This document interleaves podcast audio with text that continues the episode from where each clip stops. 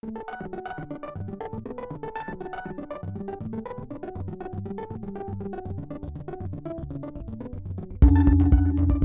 and welcome to the Film Comment Podcast. My name is Violet Lucca and I'm the digital editor. Today's episode is focused on that classic tale of Hollywood excess. When a director enjoys a critical or commercial success, and then studio executives hand him, and it's usually him, the keys to the castle. Sometimes the resulting film yields true greatness, but sometimes they just exemplify the director's worst tendencies. To examine this phenomenon, I was joined by Ashley Clark, programmer of the recent Black Star season in London, film comment contributor, and in the words of a film I'll be talking about today, a janky ass bad luck motherfucker. Try and follow that one up. Uh, my name is little old Michael Koresky. I'm just the editorial director at Film Society of Lincoln Center. Nick Pinkerton, utility player. Wherever you, I'm the Ed Armbrister. I'm wherever you need me to be. Thank you all for coming. And so, you know, this is the first podcast of the new year. New year, new opportunities, new resolutions. It's almost like you have a blank slate, a carte blanche. Really, today's idea did not come from this opportunity of rebirth or whatever you want to buy into. It came from Twitter user Horse Crimes, who was like jokingly to me on Twitter, was like, when is the Film Comment podcast going to discuss Zardoz? And I was like, what? And I finally, because I've been using the internet for most of my life, I had seen the photo of Sean Connery wearing a red onesie, mankini thing, holding a pistol. And I finally learned that, oh, it's from Zardoz. And talking with this Twitter user, this fan of the show, I came to understand that, like, the production history, like John Boorman, this was this big film that he did after Deliverance after he was going to do like the Lord of the Rings trilogy, it didn't work out. And so instead, he got to make Zardoz, which is strange and I will talk about later. But that discussion was sort of the genesis of this show, which is talking about directors who, after having a gigantic success, either creative, box office, the studio executives came up to them and was like, here's a dump truck full of money. Make your vision come true. We totally trust you.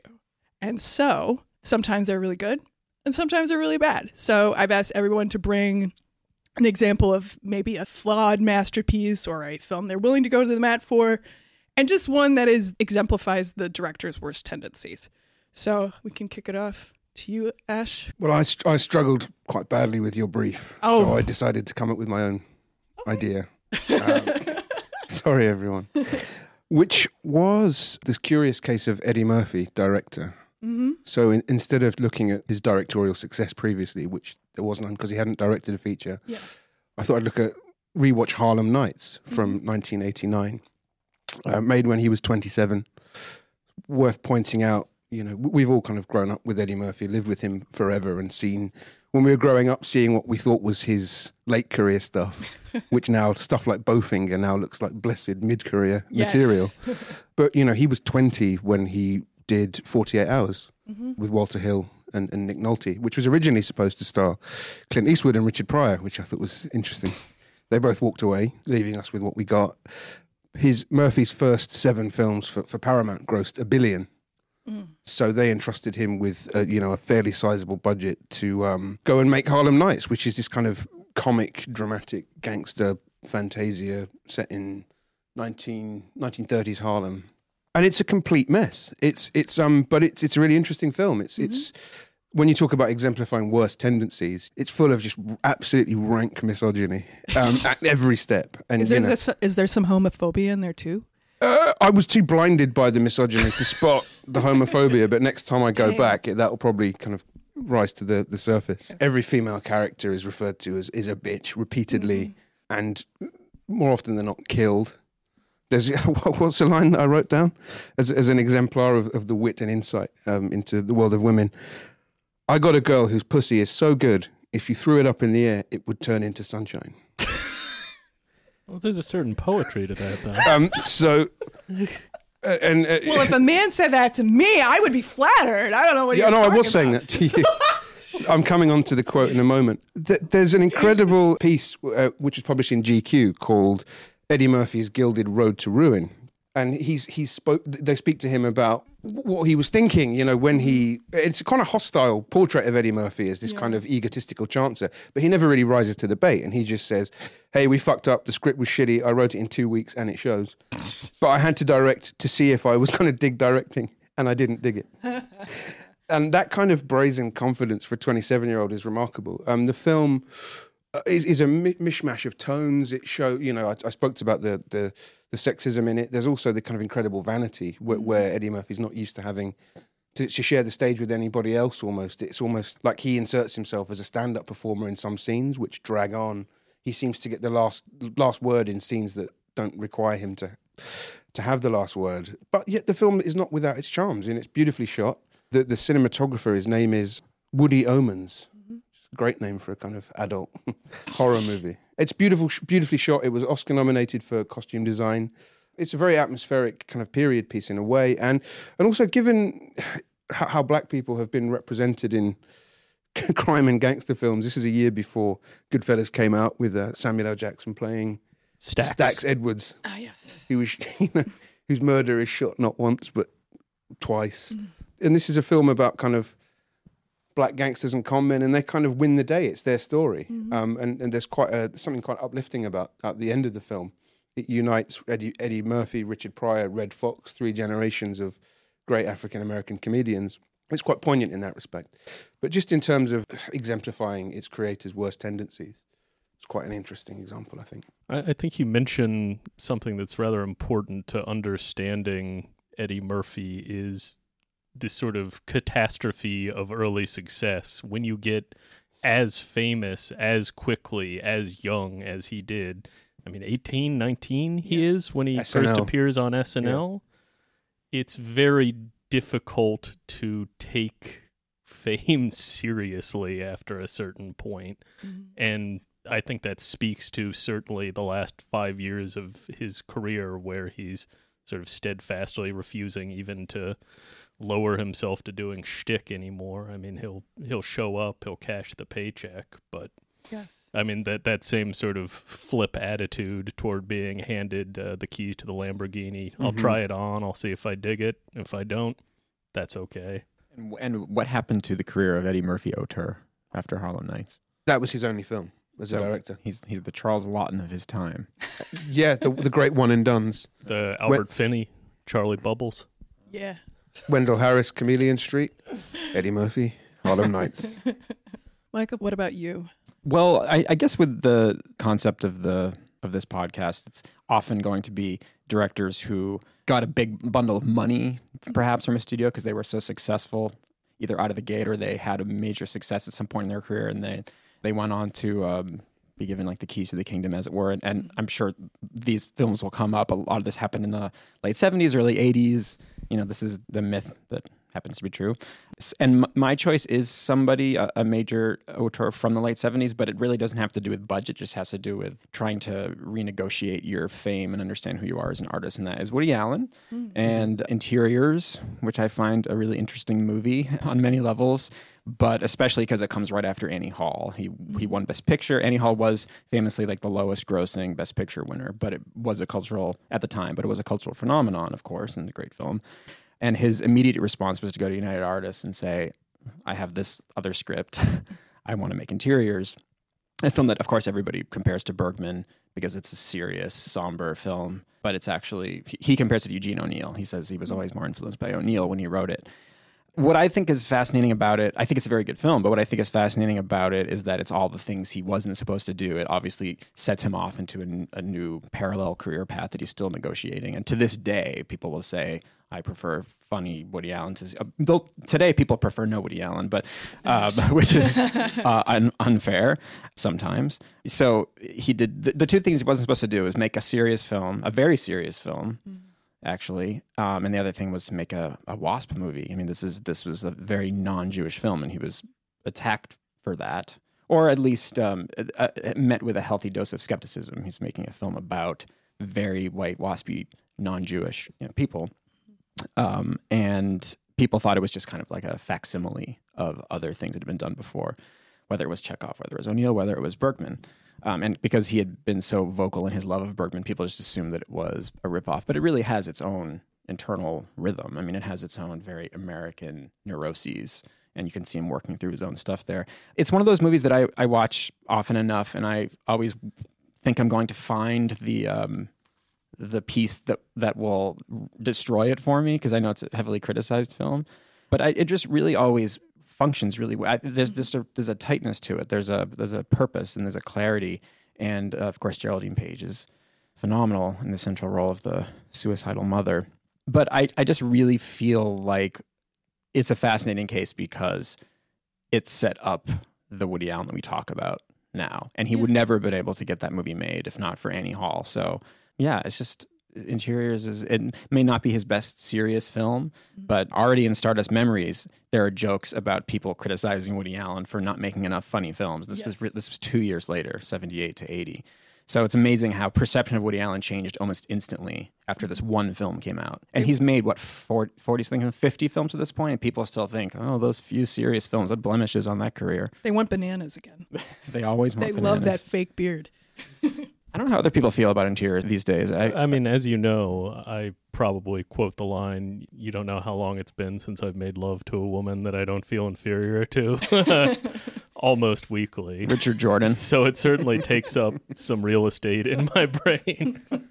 I'm not sure how I feel about it either, but I I will watch it anytime the opportunity avails itself. It's, I mean, the tension between that, the, again, this Woody Allen neuroses and this very staid, for lack of a better term, Bergman-esque aesthetic, this, this, you know, very um, sterile environment is really interesting. Well, Bergman-esque is used as such a stick to beat the film with, isn't it? Oh yeah, yeah. It's I- like well, well, I mean, that's the thing always with Woody Allen. If he's, if he shows his influences and God forbid their art world influences from foreign lands, Mm-hmm.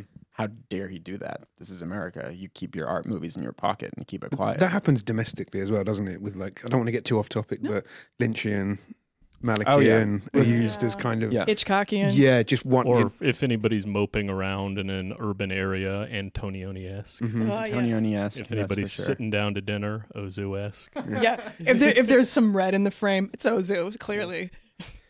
Ratner-esque. perhaps most perfidious of all Ratner-esque. I guess it's my turn. The spinning bottle has landed on me. So I uh I thought I'd go right back to the very wellspring and talk a little bit about David Wark Griffith's Intolerance. Yes, because this is not a new thing by any stretch of the imagination. No, this this movie is 101 years old now, and I, I actually before coming out here, I was I was uh, parsing through uh, Richard Schickel's Griffith biography and reading what he had to say about intolerance, and essentially he casts it as being yet another of Griffith's innovations. This one, an innovation in directorial hubris. It's a movie he admires a great deal, as do I but the way that he describes it is creating the template for all future instances of auteur overreaching. His words are this is an example of a film where the director they succumb to the spell of their own temporarily inflated reputations, believe there is no limit to their power to translate their visions into films, and then compel awed attention to these films. So to to sort of paraphrase uh, or to borrow the epigraph before "Beware of a Holy Whore," it's the it's the first sort of pride becomes uh, comes before a fall movie. Should I give a little sort of rundown of the film itself? yeah, please, and it also like say Well, the production history is worth going into Yeah. a little bit because, of course, this comes right on the heels of Birth of a Nation, which was a did Boffo bo on a level heretofore not seen in these United States or the wider world, and sort of very much shifted the frame of what a big movie was. Mhm. And at the point when Birth of a Nation was earning sacks upon sacks of money, Griffith had already embarked on his next project, which is something called The Mother and the Law, which is one of the four stories that are twined together in Intolerance, the modern day story starring Mae Marsh. Mm. And as he was putting this together, which was going to be a freestanding film, Birth of a Nation became a cultural phenomenon, and it became extremely evident that there was no going back to being the sort of picture maker that he had been before. He wasn't going to do two reelers again, that something even larger and done on a grander scale was expected as a follow up. So, what he did in response to these inflated expectations was take the freestanding mother in the law segment, this modern day segment, and planned three other segments to go along with it. One which is set in Babylon in 578 BC. My favorite. sure. Love those sets and those outfits. Sure. One depicting the life and death briefly of the pale Nazarene, Jesus Christ. And another Oh, set. that guy. What's that? Yeah. You know his work? That did. and another set uh, in the. Bar- Bartholomew Day massacre in 1578 in Paris. The Christ episode and the St. Bartholomew's Day episode are slightly truncated in comparison to the Mother in the Law piece and the Fall of Babylon piece. But they're all knitted together and meant to sort of comment on one another and bounce off of one another, essentially telling this overarching narrative of man's intolerance to man or woman's intolerance to woman, actually. Mm-hmm. Because one of the interesting aspects of the movie is how completely feminized the history that it gives is Yeah. in terms of the heroes that it offers. Mae Marsh's Dear One or uh, Brown Eyes in the St. Bartholomew's Day Massacre section, or uh, Constance Talmadge's uh, Mountain Girl in the Babylonian section, and then in the modern day section, the Mother in the Law section, the uh, the villainesses are these sort of castigating blue stocking reformist prigs, all, you know, old battle axes who are trying to take away the privileges of dance, drink, and fun from the working folk. It's uh, Catherine Medici, who is the sort of architect of the Bartholomew's Day massacre. So, this, I mean, one of the many interesting aspects of the film is, as I say, just how feminized its version of history is. Because so given what- what we know about what happened after the birth of a nation with the kind of uptick in KKK membership, glad those guys have gone away. um, They're definitely not out there Yeah. anymore Um, or in the White House. to to what extent do you did you see intolerance is in any way some kind of mea culpa? It's not. it's not at It's all. It's completely not. I mean, Broken Blossoms is sort of the mea culpa. I think No? that's I I think when we look at directorial careers generally, artistic careers generally, and Griffith's career in particular, there's this desire to put these wayward figures on a path towards enlightenment. And I'm not I, I certainly believe that there is a progress or that Griffith goes on his own track toward a different understanding of history and a different mm-hmm. understanding of race relations. I mean, his what I believe is his last film and what I believe is his only sound film, uh, Abraham Lincoln, begins with images of the Middle Passage, 1930. And I'm by no means an expert on the subject, but I don't know of any other filmmaker who would attempt that topic. Mhm. And I have to believe that at that time, I should say, and I have to believe that at least in part that was informed by the experience that he had in 1915. I think intolerance is also informed by that experience, but not in the way that it's often attributed. Like a fiercely literal. Oh, I I got it wrong, so let me Because- make right. I mean, the real villains of the sort of core of the film are these reformist progressive battle acts, these castigating, you know, uptight women mm-hmm.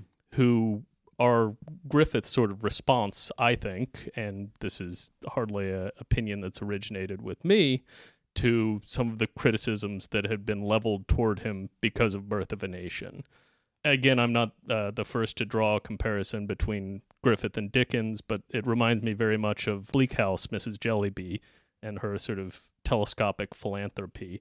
Eisenstein also drew this comparison. It's almost, uh, you know, Kazan's on the waterfront level, not a mea culpa so much as fuck you, what you blame me for it is an instance of your own intolerance. And You've that's seen the greatest thing in life. by any chance? I have not. No. I was reading about. I'm going to read a quote from from Donald Bogle Mm. about this film. In this climate, it was the director's favorite. Apparently, in this climactic scene, a white racist Southern officer. This is from 1918, by the way. Finds himself sharing a shell hole with a black private. At first, there is great hostility, but war makes strange bedfellows, and evidently compatible ones. For when the white officer is hit by an enemy shell, the black soldier rescues him. In doing so, he saves the life of the officer, but is critically wounded himself. Dying, he calls his mother, requesting a last kiss. The injured officer grants that request. He pretends to be the black man's mother and kisses the soldier on the lips. According to Miss Lillian Gish, it was a dramatic and touching scene during which audiences sat tense and quiet, I which is just fascinating to me. Like that kind of exploded my my, my idea of, of what Griffith was you was look about. at uh, look at his Ramona from I think 1911. I mean, there's no doubt his attitudes are very difficult to sort of fit into a easy trajectory, which I think the traditional or the long-standing reading of intolerance has tended to favor this idea of somebody who's you know working things out and moving from you know a benighted state to eventual enlightenment when in fact it's just a much stranger and more gnarled trajectory than that But I think that's true of most people, and that it's sort of reductive to be like, oh yeah, well, this is this is clearly an apology, and clearly his thoughts were going this direction, which we can only understand looking from this particular point in history. well yeah we tend to like to read into figures from the past this idea that they're on this inevitable journey that may be cut short by death or the you know fact that they can no longer work but you know eventually they're going to turn into exact carbon copies of us if they just Right. if they just get far enough you know away from you know in the case of griffith being raised by a ex-confederate father who terrorized black servants in front of him that he's eventually going to i don't know Shape up. shape up yeah Get woke. Yeah, and there's also something to be said about film scholars wanting to sort of make admiring work and sort of being like, well, maybe he wasn't as racist as you would think because maybe I'm going to apply this reading to it. But let's leave that alone for a second. Also, if that movie had been titled anything else Yeah, other come than on. intolerance, it probably wouldn't be seen as such a progression. Yeah, one come to on. one. Well, I mean, Good- I- really I good sh- point, I should, actually, I yeah. should briefly step back and say it's a movie that I think is more spoken about, perhaps, than actually watched. Oh, it yeah, totally. weighs in at three hours, 18 minutes. It is actually extraordinary how much is contained in that three hours and 18 Yes. minutes. It packs a lot in there. Practically everything that can happen, both cinematographically and in terms of narrative, Yeah. happens in three hours and 18 minutes. It is the complete toolkit. You have dance numbers, you have a bear chowing down at a feast, uh, you have wild animals. You, have, the fall of Babylon. You have the fall of Babylon. You have decapitations. You have the pale Nazarene going to his fate at the hill on Golgotha. Everything happens Yes. in this movie Yes. for good or ill. I, it's a certain class of movie. I think Mother India also falls Mm-hmm. into that, where it's like literally anything that could possibly happen in a movie happens there Yeah. too. But Aside from where it stands on D.W. Griffith's path to eventual wokeness, mm-hmm. it's a remarkable, remarkable film. Flawed, certainly. And it almost points to this entire like alternative historical idea like what if this had been a hit on the scale of birth of a nation and this is just what all movies were now Yeah. you were expected to have like at least four parallel narratives going it's an interesting thing to contemplate Well, I'm going to say that. So, as I mentioned before, Zardoz was sort of the inspiration for this podcast. And that is definitely a film where a ton, a ton, a ton, a ton, a ton of shit happens. so, as I mentioned before, John Boorman, success after Deliverance, was going to do the Lord of the Rings movies, sort of had it taken away from him. A similar thing that happened to George Cukor and Gone with the Wind and the Women. He was going to make Gone with the Wind, and then he got taken off that. He got to do the Women free reign to do whatever he wanted, kind of an apology. And then now it's a classic anyway. So Boorman was inspired in part by the, you know, sort of like magisterial grandness of Lord of the Rings, but also by a Huxley story in which a man attains immortality but slowly regresses and turns into an ape because he has so much time on his hands that instead of like becoming like wiser and wiser, he just regresses horribly. And that really stayed with him. And that's sort of that. And then that question of mortality like, what do you do with true immortality? And specifically, what happens with sex? Weirdly, what happens? Like, are you going to because if you're immortal, why would you have children? And so if you can't have children, why would you have sex? Does your sex drive go up? Does it go down? Here, nobody has sex. And it's weird. Anyway, um, the film begins with this floating head. Boorman says that this was inserted to help the audience understand what the film was about. It does not. It is utterly, it's just this floating head of Zardoz, which is a sneaky Wizard of Oz. It's like actually, if you like take away Wiz and of, it's Zardoz. Spoiler. Spoiler. Or like mind blown. yeah. Well, he and so he's just taunting you. He's like, "You think so? You're gonna die, right? Well, I'm in this film, and it's just completely bonkers. It's just it's it's and then it cuts to this strange, this utterly strange world where there's a giant stone head that barfs up some rifles for these guys who are again in these red onesie mankini things. It's they're diapers. They're diapers. Okay, we'll just say diapers. That's fine. A very not in shape Sean Connery wears this for the entire movie with a long ponytail and a big old handlebar mustache. Um, I think very not in shape is a judgment call. Yeah, it looks okay, good. Okay, he's like he's like a grandpa body, right? He's like a grandpa shape. It's a fit He's grandpa. not.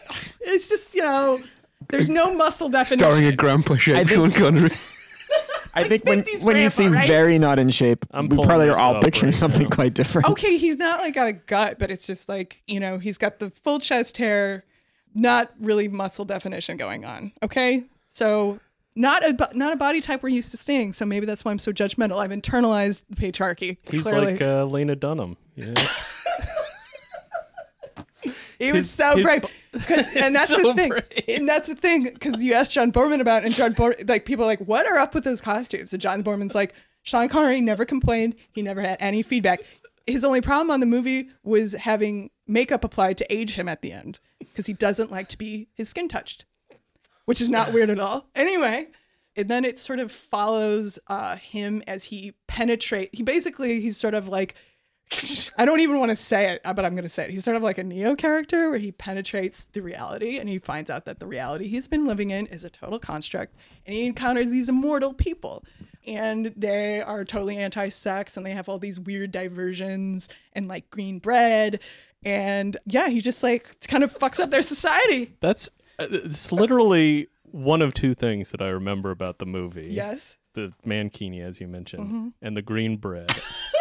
and I haven't I haven't remembers. watched it for 13 years, maybe 12 years since Yeah. I was working at a video store. Threw it on. Yep. And I just remember thinking, man, that is so dumb. Why would the bread be green? Like that just speaks to like yeah, it's excess. It's just there's so much there's so much just superfluous stuff. But that you know that stupid science fiction production design thing, where like eh, we gotta do something with the bread to We- make it a little we different. gotta make it like futuristic. yeah. Can it be like Well, silver about, uh, green? Yeah, green bread. Okay. Yeah, okay, should do it. Yeah, and there, and I mean that is that is just like there's so many just ridiculous contrivances and things that are just there to make it seem more futuresque.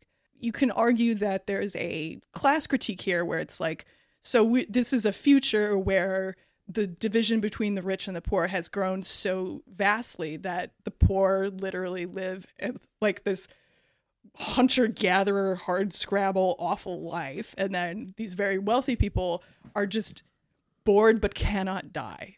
And they're just sort of confined to this eternal boredom. But So I sense that something like Richard Kelly's Southland Tales, because of what is happening mm-hmm. currently, yes. is due a you know a big re- re- reappraisal. Zardoz is not something that critics have been scrabbling to No. resurrect the reputation of. Do you think it kind of deserves that? Do you think But I know, level? but this is the thing though. It's like for all of this ridiculous stuff, I think it's actually a very beautifully shot film. And it like Boorman actually shot it close to his house and in, in Ireland and there are just some very breathtaking I mean, he's just he's just somebody. It's like clearly this guy knows how to make a film, and even if it's this completely fanciful thing that's just full of excess, it's still like valuable. And there actually have been people who uh, are willing to go to the mat for this film. I don't know if I would go to the mat, but I appreciate it as sort of like this. uh, You know, Sean Connery very generously only took a two hundred thousand dollar paycheck for this uh, million dollar movie, and he waived the right to have a uh, Just don't touch my skin. Oh, that's right. Just don't touch his skin. Well, Ashley, I'm glad you brought up Southland Tales because that is a film. Not. No. That's a film that is actually bears a lot of similarities to Zardoz. However, They're I both watched it. terrible. they're, they are actually they are actually they're both terrible. They both deserve no reappraisal whatsoever. Well, this is the thing, though. This is the thing. Um, so I, you said it was ripe for reappraisal because of the themes it deals with. I say no, and here's why. Okay, so first of all, generally when I talk about this film, I say this is the movie I would have made when I was 17 and I had millions and millions of dollars because it just really. So it has cast members from Saturday Night Live, Mad TV. It has starts The Rock. It has these totally nonsensical references to other films. So they have Wallace Shawn as this mastermind scientist named Baron von Westphalen, and his crew consists of Curtis Armstrong, aka Booger from the Revenge of the Nerd movies, the poltergeist. This house is Clear Lady, Bai Ling. He's Zelda Rubinstein. Okay. That's Ella Rudenstein. Sorry, I don't mean to disrespect. May she rest in peace, or whatever dimension she's in. Um, there's Miranda Richardson. There's Christopher Lambert, aka Highlander, in this. There's Sarah Michelle Gellar. There's Mandy Moore. There's Janeane Garofalo as General Tina MacArthur. I mean, there there are like 50 people in this fucking movie. At first, I thought you're just giving us a list of things, but the more you talk about it, the, the more persuasive you are. yes, it's just and it's just go. And then there's a Rebekah Del Rio cameo. There's also For um, no reason? Stifler. There's all yes, of course. Timberlake. And there's yes, I was going to Timberlake. mention Timberlake. Timberlake lip syncing to the Killers. yes, I'm got soul, but I'm not a soldier. That Thank one. you. Yes. Huntz Hall, Yes. Butterfly McQueen. Robert Loggia. Robert Loggia. He probably wanted Logie, and Logie's like, I'm not doing this crap. You're driving nuts. Anyway.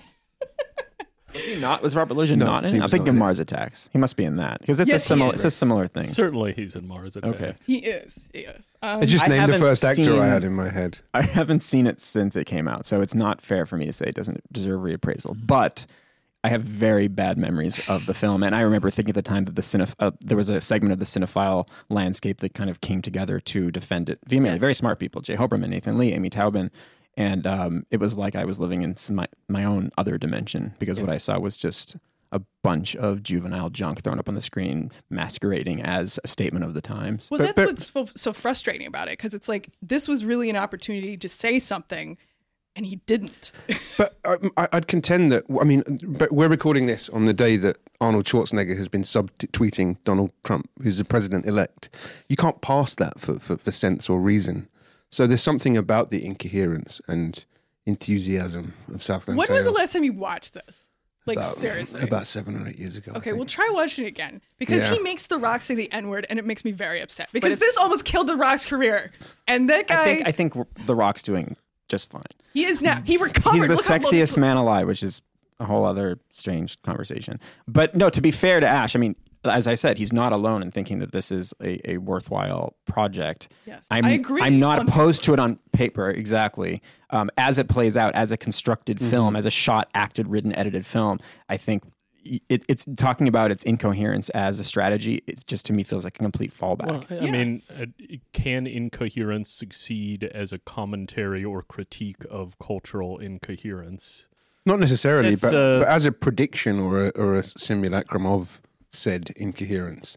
Uh, you know, taking away the qualitative. I'm not saying that the film's good I wouldn't go go to the mat for it as a as a good film in any kind of conventional sense. But there are things about it that do stick with me and that do kind of haunt me. Like Uh, what? Well, well, just the, the general kind of weird tone of it all, Mm-hmm. and thinking, what is going on here? Like, because bear in mind, this is after Donnie Darko, which had had a, a difficult start, coming out just after September 11.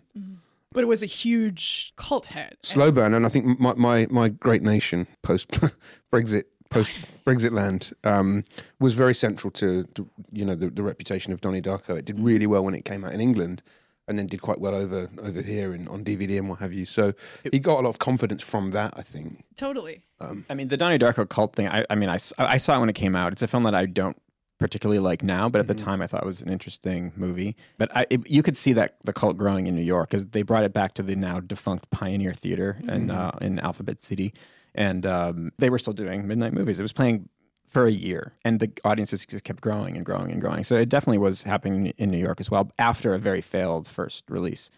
Southland Tales, for me, the problem with was he was trying to create a cult movie in anticipation of a cult, as opposed to just make a movie and let the cult come to you can't to it. make something uncanny. You know, it either is or it isn't. Exactly. when- right, when and it Southland Tales lands. just, just smacked of of trying to replicate something that was unreplicatable. Mm-hmm. So like, oh, I'm a cult filmmaker. I better make a big fucking big budget cult movie. He also You wouldn't actually can't do leave. Donnie Darko alone. You know, he kept he keeps trying to foist the director's cut, which is Exactly. quite clearly inferior. right. Which is the first one that I saw because I saw an advanced screening of it. Uh, it was a critics. It has all the Watership Down stuff. All the that's the first version that I saw. So I actually have a hard time separating the versions. I, they all seem kind of silly to me. Well, I remember when I first saw Donnie Darko, I was totally into it. And it was like for somebody in the Midwest at that time, it was just sort of like this amazing thing. It's like one of the movies that you watch and it's like, well, I'm really into movies and I really like love how strange and odd and like I mean, the music is fantastic. Just everything about it is like so engrossing. And then I remember watching the DVD commentary with my friend, Brandon, and uh, we were both horrified to learn the little time spikes that come out, that flow out of people were inspired by football when they draw the arrows. And we were like, Oh. Jocks. yeah, that was literally what we were like. We're like, eh. But that type of thinking where it's sort of like trying to take something that is very like mass media every day where, and then recontextualizing it. That's what this film does with every detail. Every, every, every, every, every detail. And just even having the movie narrated by Justin Timberlake as this scarred Iraq veteran, maybe, and then Seann Williams Scott like time copying himself to like reset the universe. Like it's just everything is just so excessive and to no end. He also anticipated, like I was saying, the cult by creating a comic book that went along with it. That would that would he was basically trying to create a world, his own mythology, The View Askew universe. right? And um, He's he's in it too. Silent Bob is in it too. There you go. I mean, that's the kind of thing that Jason just Mewes. Or wait. No, Kevin, Kevin Smith, Smith. Sir Kevin Smith. He was knighted recently. the Queen got out of her sick bed. She's like, I have to do this one. I don't know how much longer I'm going to be here. the other really fucking annoying thing about this movie is that the sort of George Bush facsimile quotes Robert Frost all the time. And there are all these like little poetry inserts that just make no sense. Okay, yeah, we get it. You remember your high school poetry class. Like, good job, dude. Like, and again, it's just to no end anything exists. Why? I mean, I think for for those for whom it works, it works as this sort of Pynchon esque mulligan stew Yeah. of strange and disparate elements. It's uh, that particular magic eye drawing has never really snapped into focus for me. Me either. right. And just on a basic level, like I may not appreciate Donnie Darko to the level that it's that its cult following followers do, but there's a big difference in in filmmaking coherence and narrative and storytelling between those two films. Donnie Oh, Darko totally. is a pleasurable experience. Yes. It's fun to watch it unfold. It's very nicely shot and acted. Southland Tales is um it's it's trying this everything but the kitchen sink approach that I just don't think he necessarily has. And then the film that he followed up with The Box, which is also kind of a disaster, Yes. but it still it goes back to the Donnie Darko template at least, which Right. was a linear narrative with a cause and effect Yeah. structure. Briefly mention what one that popped into my mind, Okay. which is The Hateful Eight, um, which obviously came out last year and which caused me no end of trouble watching it. Um, I found it very kind of distressing and upsetting experience and Yes. also quite boring too. Mhm. I But he wants was- you to be bored because fuck you for watching. Fuck you for watching. There- there's an there's an interesting kind of aspect to the, the degree of that middle up middle finger at you, um, Well, it's because like- of the, the size of the budget. But that entire carte blanche that is Tarantino's Mm-hmm. modus operandi to to make a huge song and dance about 70 mil, taking it on the road to shoot the whole thing inside a cabin, Right. and you know not make use of those incredible vistas. I think there's, there's aspects of the film that work. I think there's some fantastic performances from particularly Bruce Dern is, is wonderful in the film. And what struck me about it most is just how much it seems to prefigure the the absolute the real ugliness that has taken over uh, the, the discourse in the last. I mean, it's been bubbling under. You know, I'm not I'm not kind of a a naive mark to think this has all come out of nowhere. Right. I, I toddled over from England and, you know, was was shocked to see how much hatred there is here. But I have to go back and watch the film, which is not an easy task because I found it so alienating and upsetting. Um, but the, the extent to which it does plumb these depths of hatred and suggest that there is literally no way that Americans, black or white men and women, can ever possibly get on without lynching somebody at the end. You know, it, it, it's an incredibly bleak film. And and I think it it is it's very much a conduit for all of Tarantino's most offensive and unpalatable tendencies. Yeah. But it's a fascinating film which I will revisit once I pluck up the courage. The one I really wanted to talk about though was actually a film I like very much, which is Streets of Fire by Walter Hill. My, Harlem Nights was kind of the bad one, I think. Streets of Fire is um, a film that Walter Hill. Uh, there's an Eddie Murphy connection in that it was 48 hours, which after you know he made lots of kind of lean, tight thrillers like The Driver, Hard Time, Southern Comfort, The Long Riders. None of which did. The Warriors obviously did very well, but none of these other films did particularly well. Southern Comfort and The Long Riders particularly did did quite poorly at the box office. So he took on a studio gig with um, 48 Hours, which was a huge box office success, and that paved the way for him to do Streets of Fire, which is this very kind of strange rock opera set in the near future. I think it says at the start. Another time, another place is the epigram at the start. It came out in 1984. It's set kind of in, seems like a, a, a melange of the 80s kind of power pop and rock and spray haired era, but also the 50s as well. And it, it went down very, very poorly, but it's it's a very it's incredibly kind of imaginative film. Walter Hill has obviously got a tendency towards comic book storytelling. You know, when he re released The Warriors in his director's cut, maybe we've talked about it before, but he actually went back and inserted actual comic book panels Right. into the director's cut, which made it completely unwatchable. You know, he, he's much better when he's using actual film language to, to to mimic comic book storytelling. He does that really well in Streets of Fire. It's a kind of wonderful, wonderfully strange performance from Willem Dafoe as the, the villain, dressed as some kind of fisherman, teddy boy, gimp. It's a look that didn't really catch on. It, it's got a strange attitude about fame and Diane Lane is, is the pop star Ellen Aim, who's kidnapped by Willem Dafoe, and, and that seems to be almost a MacGuffin because that's kind of resolved quite early. The film seems to be about the misery of being famous and comments on itself in very kind of meta ways, and it didn't really didn't do very well with the critics or box office. It didn't really do much at all. People said it was confused, messy, all these kind of lazy things, rather than actually giving it a fair crack. And I think it's one of his absolutely one of his most interesting films, visually and narratively. I haven't seen the film, but you call it sort of a rock opera in a way. Interesting to bring up musicals because it just seems like often these directors who have a carte blanche, they want to try their hand at a musical, right? It's it's this ambitious task that they feel like they're up to as auteurs finally if they've been given the keys to the kingdom again. Also because I mean, one of the reasons why musicals don't really work anymore, certain future best picture winners uh, aside, is because there's no industry to actually allow them to happen. It's an industrial form that doesn't work anymore. This really started in the 70s. They they want to try their hand at a musical, and if you're not Bob Fosse, you probably can't do it. Though you can find your way around it and make something interesting out of it. So you have you have on the good side you have Martin Scorsese's New York, New York, which I think is every time I read someone say failed anything, I, I don't understand. What, I think it's absolutely perfect. I think it's a complete masterpiece. Absolutely. Um, Even just their look- faces, the difference between their faces is like well, everything, perfect. every shot is perfect. Yeah. He gets around the issues of making a musical really, really smartly by Mm-hmm. inserting elements into a larger, grander relationship narrative that feels very Scorsese. Yeah. But also, you look at Emma Stone at the end of La La Land doing that last final number, and look at the look at Liza Minnelli doing the last final number in New York, New York. Very similar film, very similar trajectories and endings. You know, talent is a big part of it. Being a musical talent really helps. so Uh, yeah. Scorsese knew who to hire there. But anyway, so then there was Sidney Lumet who did The Wiz, which is a very strange film, but sort of admirable, uh, Enjoyable. yeah, enjoyable. But the one I'm talking about uh, is Milos Forman's Hair, which every time I see any part of it, I think, well, this is the beginning of the end of movie musicals. Mhm. And also, it was clearly a perfect example of carte blanche. I mean, he obviously he started in the Czech New Wave. He came to the U.S. after the Soviet invasion of Czechoslovakia, and the first thing he wanted to do was make hair when he mm. came here because he loved. He saw the play, he loved it. They were not able to get the rights to it. It was obviously very hot property.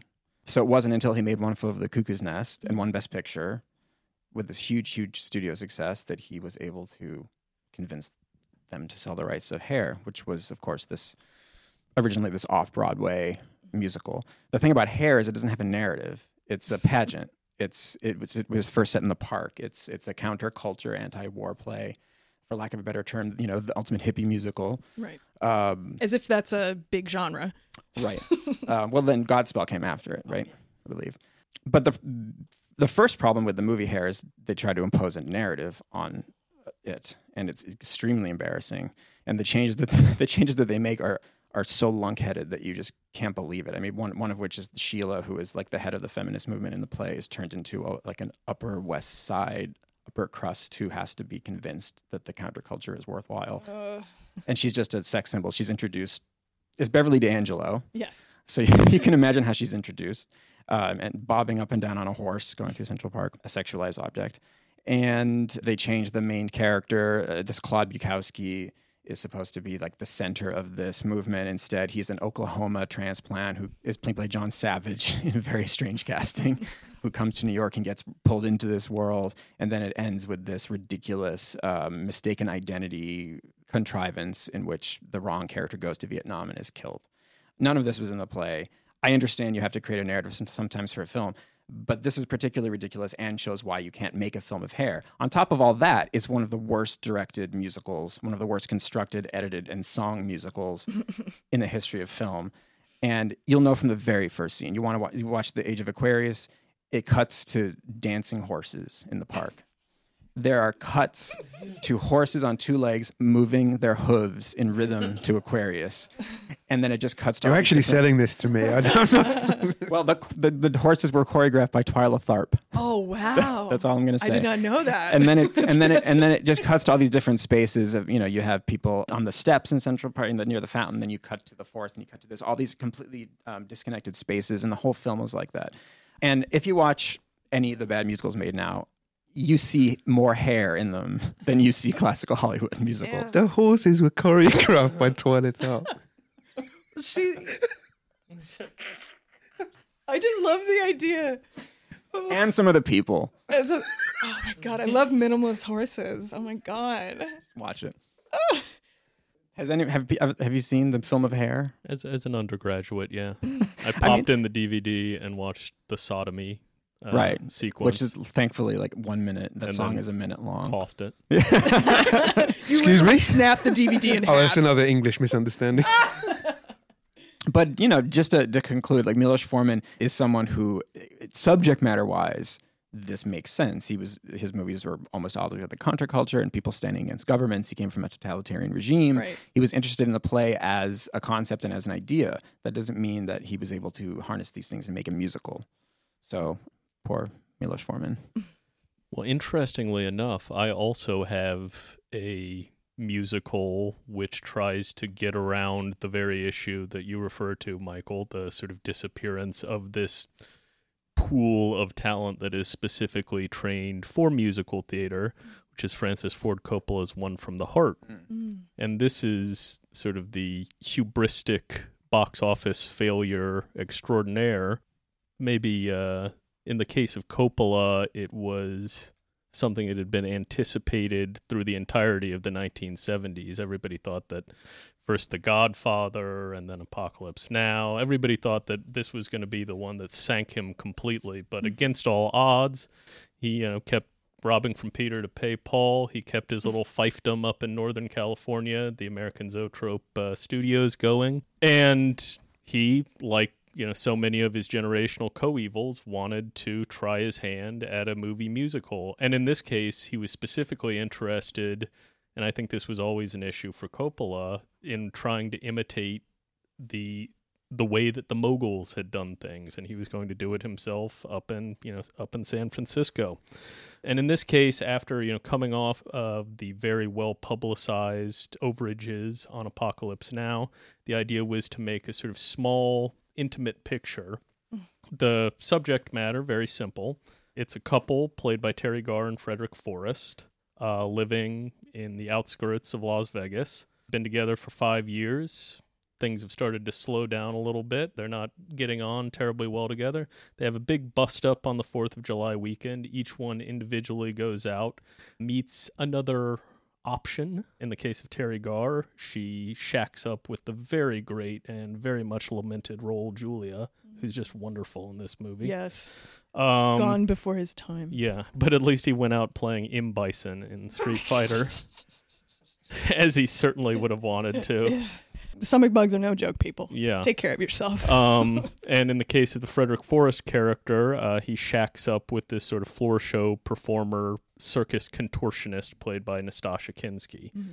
They go out, they have their individual flings, they nearly get back together. They may or may not get back together mm-hmm. in the final couple shots of the movie. It's unclear as to if this is actually happening or is just a bit of wishful thinking on the part of the Forrest character. So it's a very simple little story, but it's done in the fashion of, say, the Fellini of Toby Dammit or Casanova, where in the Zoetrope Studios, Coppola and his production designer Dean Tavoularis, I think it is, creates this total simulacra of Las Vegas from the strip to the nightclubs. I was thinking while rewatching it, it's like if you watch a movie of the 1940s and they have these spree montages where people go out on the town for drinks and you see like the different neon signs Yeah. accumulating one on top of another. It's like an entire movie made out of that. Just completely drunk on neon and the pleasure of sort of mid-century American signage. And the way that Coppola finds to sort of circumnavigate this issue, this lack of sort of trained musical theater talent, is he doesn't really particularly try. There's a couple of on-screen dancing sequences with Raul Julia, who's a very skilled tango dancer, and Teri Garr, who acquits herself very nicely indeed. But otherwise, there's not much singing and dancing on screen. It's mostly off-screen accompaniment sung by Tom Waits and Crystal Gayle. And I have to admit, I was sort of hesitant to go back to the movie because I'd seen it in 2003 when it was re released by Coppola at a point when I had significantly more tolerance for Tom Waits' caterwauling than I do now. And I should say, I also saw it in an extremely emotionally vulnerable state the first time that I saw it and walked out just a, a complete mess. Um, but it it still affected me very very deeply. And this was a movie that i think its entire production history was sort of played out in public. So the budget running up this sort of little personal in between movie becoming suddenly a 27 million dollar debacle the stories that Coppola was on set sort of directing from the booth and that he was completely out of touch with what was going on with the performers. It is an incredibly curious movie, but in some ways, I think it converses pretty well with something like Streets of Fire because it speaks to this moment, I think, particularly in the early 1980s when among certain American filmmakers, there's this pushback against what I think was a sort of dominant realist tradition running through the 1970s. You can certainly see it starting with something like Paul Schrader's American Gigolo, Mhm. or even something like Michael Mann's Thief, which is so different from any American action movie of the 1970s, where I think it's almost this influx of Japanese influence, this Yeah. sort of presentational aspect. And Coppola specifically said, one from the heart, he was thinking very much about kabuki and this creating this very like visual, very graphic language for the film.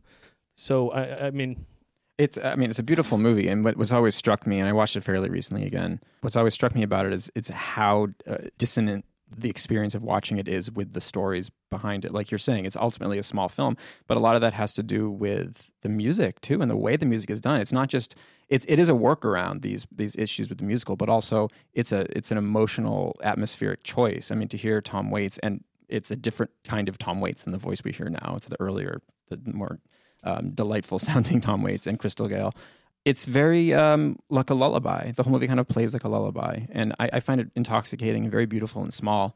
And it's really hard to square watching it with the stories of this like mammoth out of control. How dare he hubris?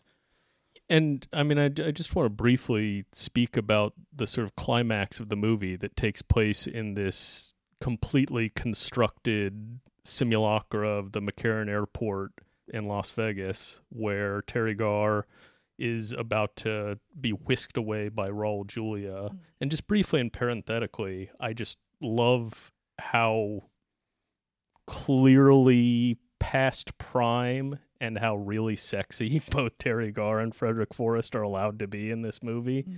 These are neither of them whippersnappers. He's got his spare tire. Uh, she's got you know a little a little wear and tear on her.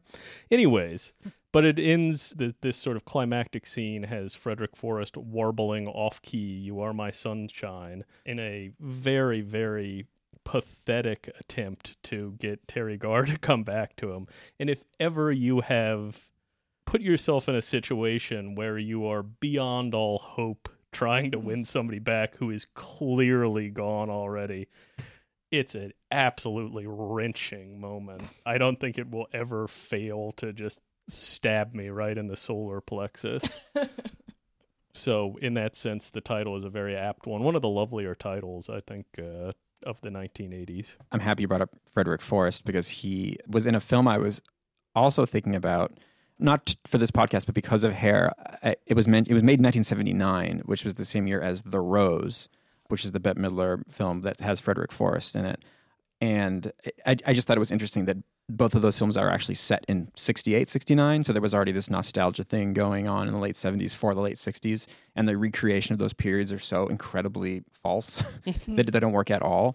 But I just think that Frederick Forrest cuts through anything that he's in. Like there's like the Rose may have uh, like a lot of artificiality or bullshit going on when he's on screen. I don't know if you've seen the film.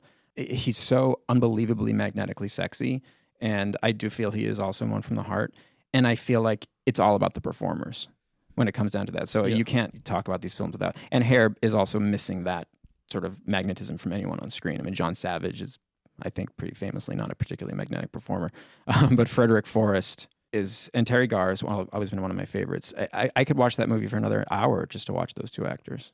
Well, I mean, so much of it is just watching them sort of go about business, and that's it's sort of opened up by the fact that Coppola lets these Crystal Gayle Tom Waits songs run through. So, you know, for example, in the beginning of the film, you just watch Teri Garr come home and sort of shuck off her clothes, and it's just the pleasure of sort of watching this privileged moment. And it's really very discreetly very very sexy and I, I like the extra padding on Forrest. I like the fact that he has like Marlon Brando's 1963 hairline going on. I think maybe it leans a bit hard on the sort of working class uh, use these dim, but at the same time, there's something very real and very familiar about these people. And uh, yeah, it's a it's a movie that I, I feel hugely tenderly towards. Nobody else did, and it sunk Zoetrope Studios, uh, broke the agreement with Paramount, and the studios went up for sale two months afterwards. Oh, hubris! Well, on that note, we have to end it. But before we close, as we always do, it would be great if we could go around and say a film that we saw recently that we liked. I will start. I saw Hou Hsiao-hsien's Millennium Mambo, and I got to see it on 35 millimeter. Mm-mm-mm. Pretty great. Uh, it's just a really beautifully shot film. You know, just a very beautiful, expressive, an experimental narrative that is still can be, I think, is still very emotional and true and beautiful. And I will say, as a PSA to all four of the young women in their 20s who might be listening to this, if you ever in a relationship that you see in a Millennium Mambo, it's totally okay to leave. Don't uh, think that it's going to get better with time. Just get out of there. Just even if you're a big old mess like the star of Millennium Mama is, just get out of there. It's okay. So I've only seen two films this year. One one was Harlem Nights. Oh. The other was David Brent, Life on the Road. Oh, The, um, no. the Office spin-off. Neither of those two qualify. So I will go back to a cheery film I watched over Christmas, Children of Men, Oh yeah. uh, for the first time in a, a decade, I think, since it came out, and I found it very, very effective. Um, a lot of the things that, you know, set in a kind of near future dystopia. Obviously, 2027, I think it's set. But some of the things that, when I first saw it, that you knew were kind of in the post, like moving LED displays on buses and things that weren't quite there yet, but you knew they were coming. They kind of got that just right in terms of production design, but also the again that the um, the way that the, the discourse, uh, particularly in, in the UK, over over immigration has just soured, and you've got these kind of terrible, grueling, harrowing shots of uh, people in, locked in cages, and it just doesn't seem so far away. I, I like Clive Owen actually. I know he divides opinion. I think he's very good in this, and I also was nice to see Michael Caine cast against type. I'd forgot, I kind of forgotten about his role as the uh, CND hippie Jasper, given some of his more uh, Harry Brown. Harry Brown. and some of his uh, some of his recent provocations, like telling Will Smith that back in my back in my day there were no black actors. I was the black actor um, in the in the fifties and sixties, which is obviously nonsense. So it was nice to see him play a character with some some heart and soul and, and wit. It's beautifully shot, beautifully acted, and yeah, happy Christmas to me. I'm trying to decide between two, so I'll just quickly mention the first. Is I finally saw Fences in the theater, which I really enjoyed. Denzel Washington just does a really great job of not trying to open the play too much for the cinema, making it uh, it's about the actors and the and the blocking of the actors and the compositions, and it's very nicely done. That's the at August Wilson adaptation. But I I just had to mention uh, a strange rom com that we watch. So I do have a, a tradition with my husband that we watch a bad romantic comedy on New Year's. Um, and the reason we do that is because if we we have to set the time aside to do it because we're so busy otherwise, and we're watching. You know, if we have time to watch movies, we're watching movies, serious Right. films. We want so we have to put that day aside to watch the shittiest romantic comedy we can find. And we watched this movie, Something Borrowed, with Kate Hudson and Ginnifer this. Goodwin and John Krasinski, and it genuinely shocked us. We're still talking about it to this day. You think you know where it's going. It's ridiculous, but it moves along. It's good romantic comedy. It has all the conventions, and the conventions are all set in place for something to happen that doesn't happen. And it was the strangest thing that we had seen in a long time. So, for even the glimmer of subversion that can come from a shitty Hollywood romantic comedy, I recommend Something Borrowed. Mm. That's where they're often hidden, though. These kind of ideological about faces in the most mainstream films that people write off. And I don't mean to build it up too much. Because people watch it and think, "Where? What is he talking about?" But it, let me put it this way: there's a character who is supposed to fill a certain role, and it's very clear that he's put there to do so, and then it just doesn't happen, and it ends in a very kind of unsatisfying way, but with all the conventions of seeming satisfying. So you're left hanging. Mm. It's odd. I don't even know if it's intentionally. Is so. there a Burt Farlander cameo from Away We Away We Go? a film that's on everyone's lips still? Sorry, I couldn't remember the name. Yeah, what are you not on like a first name basis with that character? Like what? Burt Farlander. Burt Farlander. Anyway, Well, thank you all for coming. This was excellent. thank you for having me. Thank you.